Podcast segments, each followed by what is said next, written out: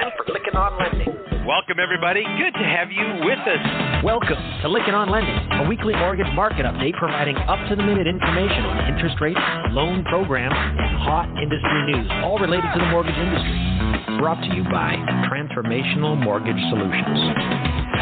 To participate in today's program, our guest call in line is 646 716 4972. Now, here's your host of Lykken on Lending, David Lykken. Let's begin. Welcome, everybody. Good to have you with us. It is Monday, May 9th, 2022. We say that because many of you listen on a downloaded basis.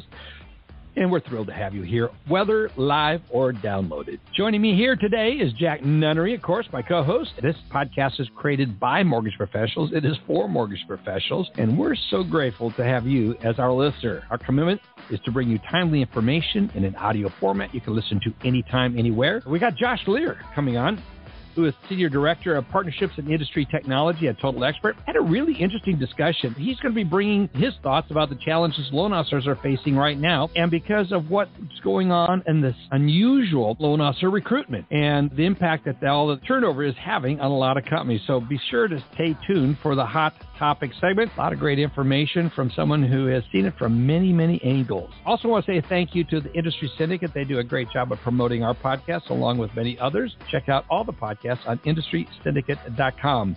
Special thank you goes out to the Mortgage Bankers Association for all that they do for our industry. We also then say thank you to our sponsors, Mortgage Collaborative Lenders One. Both of these are co-ops is where you co-op together and work in a more intimate setting to share best practices uh, amongst the lenders and also us vendors show up and we get a chance to connect with the mortgage banking community in a more intimate setting. So be checking out Mortgage Collaborative Lenders One, but by all means, make sure that you're still members above all else, the MBA. Also, we have Finastra, which is their mortgage bot solution, does a great job of really helping you connect and create a, an experience that is seamless throughout all the processes. Really thrilled to have our longest standing sponsor we've had ever is Finastra with their FusionBot products. Also, Total Expert, again, the purpose built CRM, customer engagement platform. You need to be paying attention to this one, folks. What Total Expert is doing in the way of automating, expanding this product, it is a leader already in the marketplace, but you're going to hear more in today's podcast of why. And it's because Joe Welu and what he does and who he draws into this company.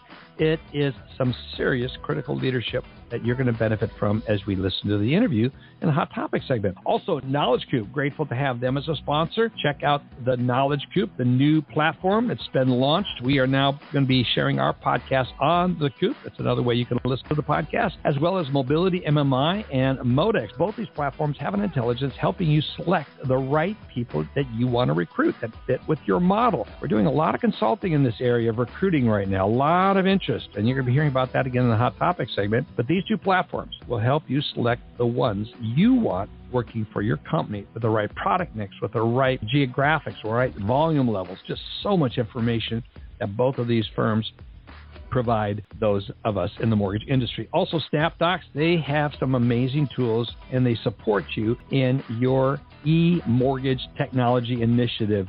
And I want to encourage you to check out SnapDocs e mortgage quick start program. We do so by going to our website as well as going to SnapDocs. Also, SuccessKit does a great job helping your clients create videos that are compelling, that talk about their experience with you, and it's quick and easy and so effective. Also, Lender Toolkit. I'm thinking of Brent Brumley and Brent Imbler. These two characters are just dear friends of mine, and I just love what they do at Lender's Toolkit. Some of the most innovative things they're doing that fits like mortar in between all the bricks. You've got to check out all the various tools and technology that they, they've developed. Also, Form Free, Brent Chandler, grateful to have, have their partnership, as well as Simple Nexus. Lori Brewers sold her company into Simple Nexus, and some of the things that they're doing there is just so innovative. And then finally, I want to talk about DW Consulting. Debbie Weemus does a great job at helping your team and your staff create really powerful, compelling LinkedIn profiles. It's so important that you tell your story about yourself and tell it well that fits with the rest of your company. So check out what Debbie does with her product and with her consulting, DW Consulting. So appreciate it. Also, a special thank you goes out to Rob, Les, Alice, Allen, Matt, and of course, my co host, Jack Nunnery. Let's get over to the MBA Mortgage Minute with a report this week from Rob Van Raaphorst with the MBA Mortgage Minute. Rob? I'm Rob Van Raaphorst. Welcome to the Mortgage Minute and the latest news from the Mortgage Bankers Association. Last week, the federal banking agencies released a notice of proposed rulemaking on a modernization of the Community Reinvestment Act regulations. Of note for IMBs, during the FDIC board vote on the proposal, CFPB Director Rohit Chopra, who also sits on the FDIC board, said that CRA should be expanded to non-bank mortgage lenders. MBA President and CEO Bob Broeksmit stressed MBA's opposition to this during an interview about the rule last week in the Wall Street Journal. Bob Broeksmit said that the Community Reinvestment Act for independent mortgage bankers is nonsensical and a solution in search of a problem. MBA will, of course, continue to oppose both federal and state efforts to expand CRA to non banks. That's it for this week. Thanks for joining me. Good job, Rob Van Raaphorst. Anyway, we missed a couple reports from him, and he's back. So glad to have that. Boy, that's a good reason why you should become a member of the MBA and also get your Mortgage Action Alliance application app downloaded. What Bob just did by pushing back – on the CRA component on IMBs, I mean, it's just ludicrous what they're looking at and trying to do. So, anyway, giving a good plug to the MBA and, of course, the Mortgage Action Alliance app. You do not have to be a member of the MBA to get the Mortgage Action Alliance app and have your voice heard. Let's get over to Les Parker with this week's TM Spotlight and a macro view of the markets. Les? TM Spotlight Soundbite is brought to you by Power Seller, making hedging easy. Hey, don't write new loans off yet. It's only in their head they feel locked out. The Bears reached 310 before the Bulls reached 210. Last week, the U.S. Central Bank launched quantitative tightening. The silver lining to the dead pledge, aka mortgages, is that they outperformed treasuries since the Fed meeting. It's easier for the Fed to sell deep discounted treasuries than mortgages. Additionally, as the crowd expecting a recession in 2023 grows, look for volatility to continue uncomfortably high. It just takes some time, little alone. You're in the middle of the ride. Powell says everything will be just fine. These views are my own. Find hope in the middle of the ride at tmspotlight.com. Yeah, that's a soundbite that'll kind of cat tap your finger to the table a little bit. Some good music there, but also the message very spot on. Be sure to sign up for Les Parker's newsletter. You can get the paid version by putting in the code power for a power seller when you sign up. You get the paid version for free. A lot of leaders in the industry are reading Les's comments every single day. Really, really good, good critical thought going into that. Recommend that. TMSpotlight.com. Sign up for free or sign up for the paid version by putting in the word power. Matt Graham, good to have you here with us. Matt Graham is the founder and CEO of MBS Live with this week's market update, kind of what we have on the economic calendar. And as the stomach turns, Matt, good to have you here. For no kidding. Uh, all of 2022, really, right? That's so true. So last week, Les touched on this stuff going on with the Fed. Obviously, the big focus was the Fed meeting on Wednesday afternoon and bonds approached that by consolidating at first, but not before moving up to the highest yields in quite a while on Monday morning. And uh, the Fed reaction or the market reaction to the Fed was fairly interesting because not a whole lot happened right at two o'clock. The Fed did a really good job of delivering exactly what the market expected in terms of the rate hike and the balance sheet normalization plan. That has to do with not tapering, but the next phase of bond buying reductions. And they put caps above which, if reinvestments come in, they will continue to reinvest and continue preventing balance sheet runoff. So they said in the minutes early April that the cap would be 35 billion and it would be phased in over 3 months. That means that they have to receive more than 35 billion in proceeds on their bond yep. portfolio, MBS portfolio in order to reinvest anything back into the MBS market. And 35 billion basically means no reinvestments in the current environment, and it would mean that we'd just get a moderate amount of reinvestment when the market picks back up if rates fall. So they're setting it pretty high, and it's probably going to shut everything down in this environment, but it's high in order to avoid too much reinvestment going forward. And there we have it no major surprise. They're going to start that on June 1st, and then they're going to take another two months. Uh, they'll get halfway there starting in June, and then they'll get the other halfway there in July. So the long end of the bond market took this a lot more poorly than the mm-hmm. short end. This is okay. one of the reasons that mortgages were able to outperform, and the other reason was that the Fed threw a little bit of a bone to the mortgage market and to the bond market in general by saying, yes, while we are going to be normalizing the balance sheet, there's a limit to how long we're going to do that. And once the level of reserves is consistent with what we think is necessary, then we're going to stop rolling off reinvestments from the balance sheet. And so, actually, having that bullet point in the normalization principles, which is a document that the Fed releases concomitantly with the announcement and with this news of balance sheet normalization, is something more than we had last time. So, it's actually spelled out that this won't last forever.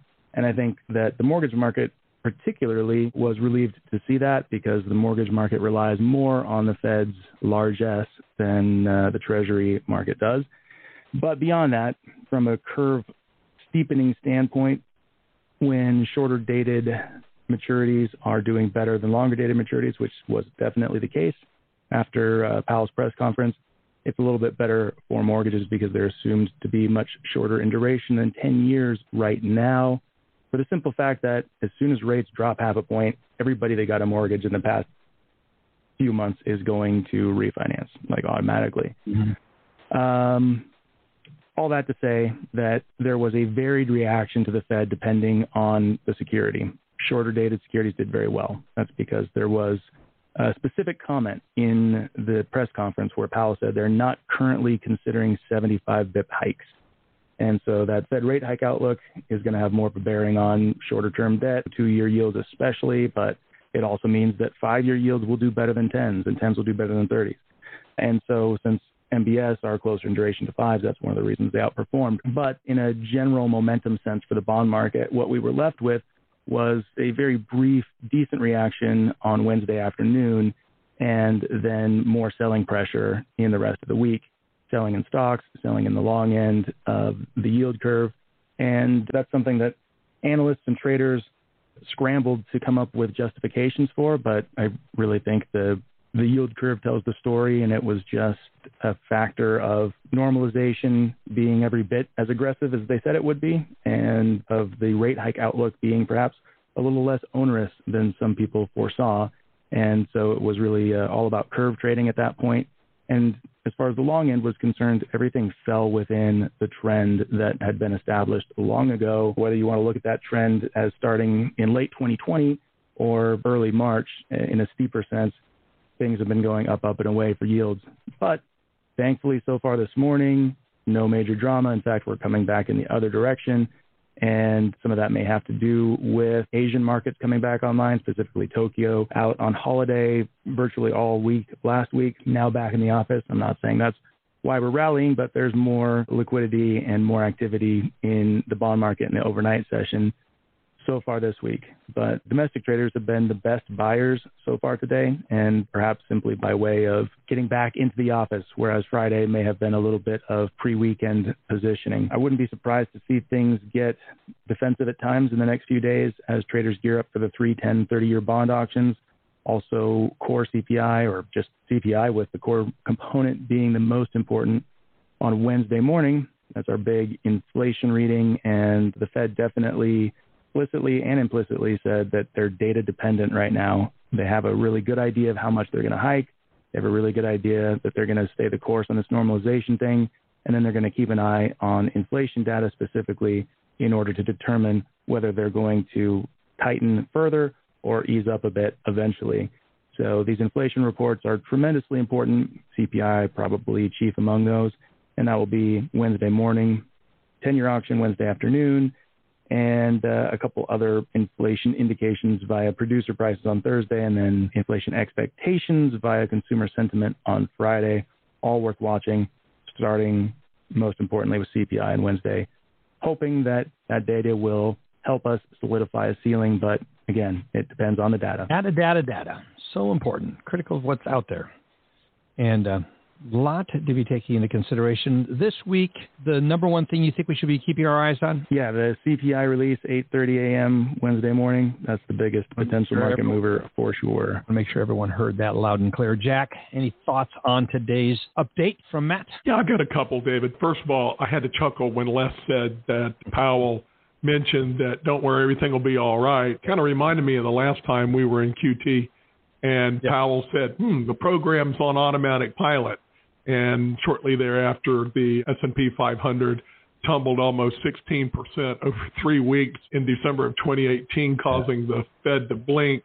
And then they abandoned rate hikes in January of 2019 and started phasing out of QT in March of 2019. So I just thought, oh, okay, that kind of reminds me of something similar that Powell said that didn't turn out to be that way. So really a question for Matt as I try to wrap my brain around the link of QT, right? I mean, at least what I'm reading is is that we're looking at a shrink of about three trillion dollars, and at 95 billion dollars a month, Matt. I mean, my math tells me QT right now is projected to be approximately two and a half years? It just depends on where they set the bar as far as where they want to level off. So they may well decide that the level of reserves they need is closer to two trillion by the time we're one year down the road, and then we might be pleasantly surprised by that when they mention that. But yeah, as long as the balance sheet is progressively shrinking by a decent clip, I don't think that they would mind if it took two years per se. I'm not sure there's a right or wrong time frame to accomplish that. All they know is that they need to be accomplishing it while they have the chance and that they probably waited too long to start anyway. So here we are. So to Matt's comment about Wednesday CPI, if the CPI prints at 6%, I think the markets will react favorably anything over 7%, I think that we could have a, a negative reaction to it. So Matt spot on with the 830 print of CPI on Wednesday, followed by Thursday's print of PPI. So buckle up the seatbelts. The market right now seems to be wrapped around the axle. Got a little hyper anxiety going on. So I think a lot of people anxiously await the CPI number on Wednesday. We shall see. It's very astute that you made the comment you did. I'd love to get Matt's feedback on that. They say one thing and then they go, oops, uh, Marcus didn't react so well. What's your thoughts? Remember those days, Matt? Yeah, that's an interesting thing to consider because I think to some degree they have to speak confidently and assumptively, knowing full well that they'll have to walk things back in the future if the market forces their hand. But what I think is not necessarily as clear is the extent to which they care about stocks. And I hear this mm-hmm. a lot. And I think they probably do care if it is yeah. filtering through to financial conditions, which is an oddly defined term for the Fed. I don't really pretend to understand what they mean by it, although they do have a little blurb on it if you Google it. But the stocks sort of play into that, and stocks also can play into a wealth effect that can affect economic growth as well. So at some level, they're concerned. But first and foremost, they're concerned about inflation, and I think that they can tolerate a drop in stocks, and they were definitely tolerating it in 2018, at least to some extent, because the top in stocks occurred in October, uh, September 2018, and a lot of it was global growth concerns, and uh, then those concerns started to filter through to yields in the bond market, and people were thinking, okay, it looks like this economic cycle is topping out, and the Fed has kept rates too high for too long so whether it was stocks or not, there was broad economic mm-hmm. concern at a global level. And I think we'll see the same thing this time around if the economy does what some people expect it to do. Whether that's in response to Fed rate hikes and balance sheet normalization, tougher to say. I think the Fed policy moves grease the skids for what the economy would want to do anyway. And now that those skids are ungreased, making it harder to really turn the cogs of aggressive growth. So if we do have a, a slowing impulse in the economy, then this will add to that. But ultimately, the global economy needs to slow down to a point that inflation is actually slowing down for the Fed to remove its normalization plan to stop the normalization policy. So inflation first, but then growth, jobs, financial mm-hmm. stability second. Clearly, inflation first, Matt. Yeah, clearly. Yeah, there's so many aspects about this. I mean, a market drop is one thing. The bottom falling out, it felt like in that particular season, what Jack was referring to, could bring about yet another different reaction. So, a lot to be determined. Stay tuned. You got to have a service like what Matt provides. In fact, I don't think you need to have one like it. You need to have mbslive.net. Be sure to sign up. You can do so by going to mbslive.net and uh, go to the sign up and you'll be asked for a code. You can put in LOL and you'll receive an extended trial period without a credit required. You're going to want to put in a credit card because once you start looking at how good this service is, you'll definitely want to sign up. Matt, thanks so much for being here each and every week with some great information. Jack, thanks for your opining to it as well, both of you. Let's get over to Alice Alvey. She's here. Alice is CMB Vice President of Education Training at Union Home Mortgage. We're always thrilled to have Alice joining in with us and she's got this week's legislative update. Alice, did you have a good Mother's Day? I did. I had a wonderful Mother's Day. A Mother's Day weekend is what we do at our house, so that's pretty cool. Mother's Day weekend. Okay, very cool. Well, it's good to have yeah. you here. Thanks for dialing in. I know you're traveling today, so um,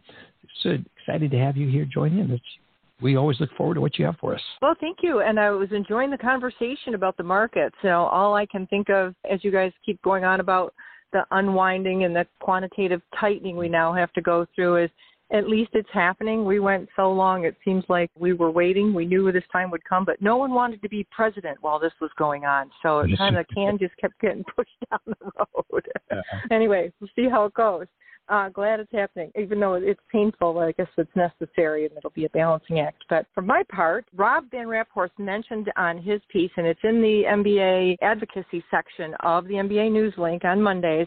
Uh, he talked a little bit about this joint notice of proposed rulemaking coming out by the agency. So we've got the OCC, Federal Reserve, and FDIC issuing this proposed notice. So it's just really kind of putting out ideas for comments, and it's about 600 pages, so it's going to take a lot of time to digest it.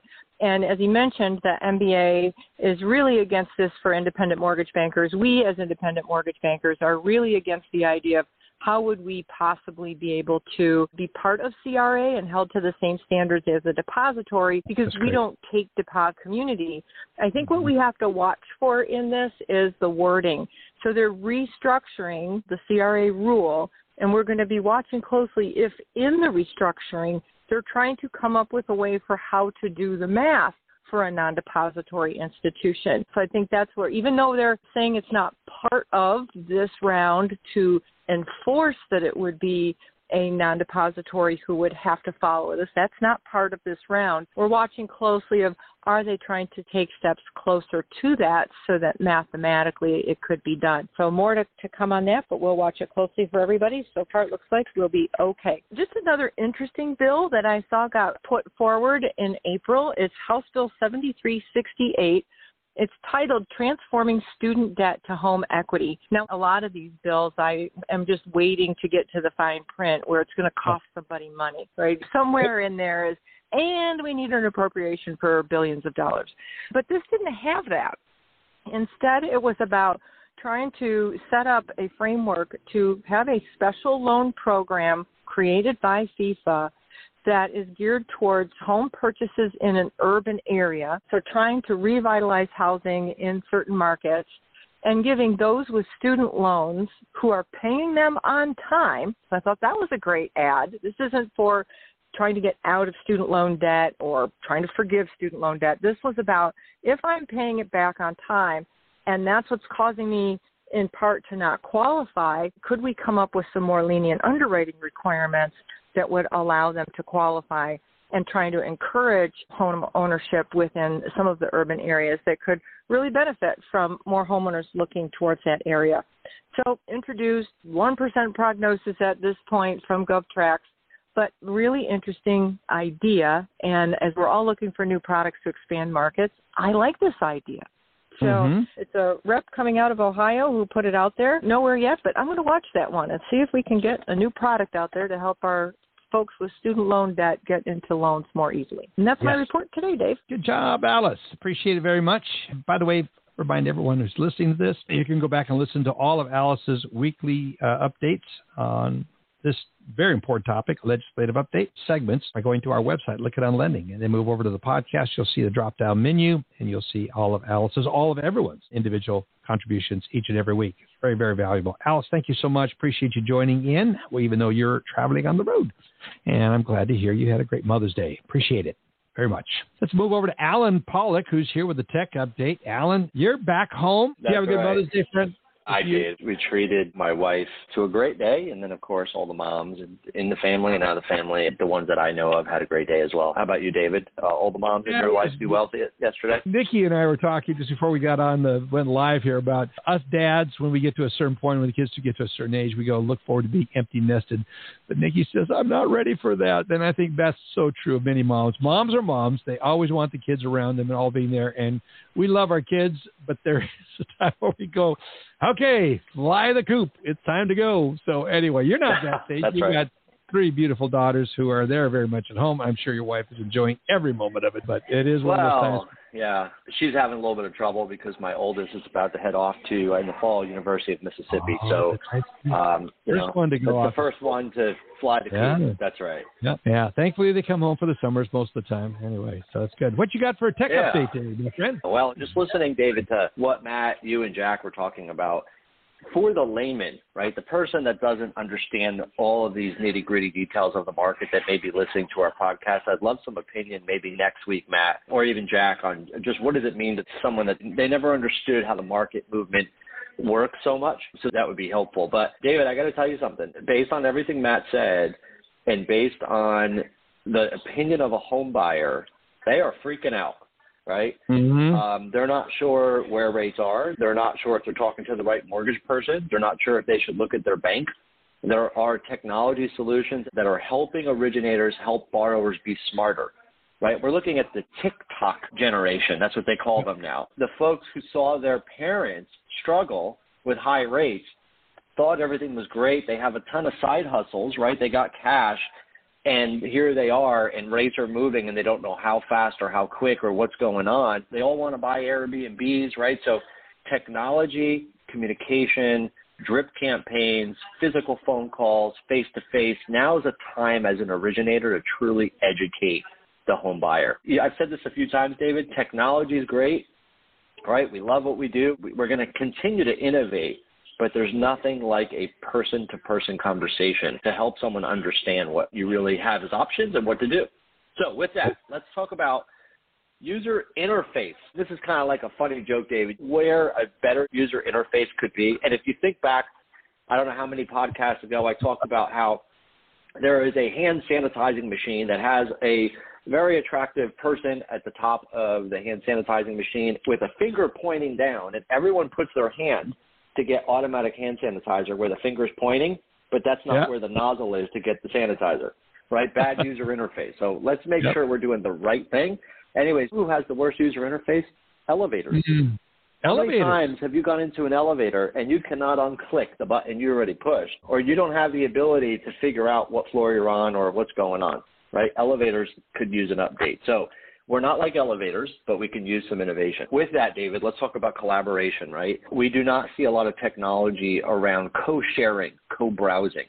That's something that Zoom is focused on. They just released an entire update at Zoom. They're taking a play, by the way, at Slack. They're taking a play at ah. Microsoft.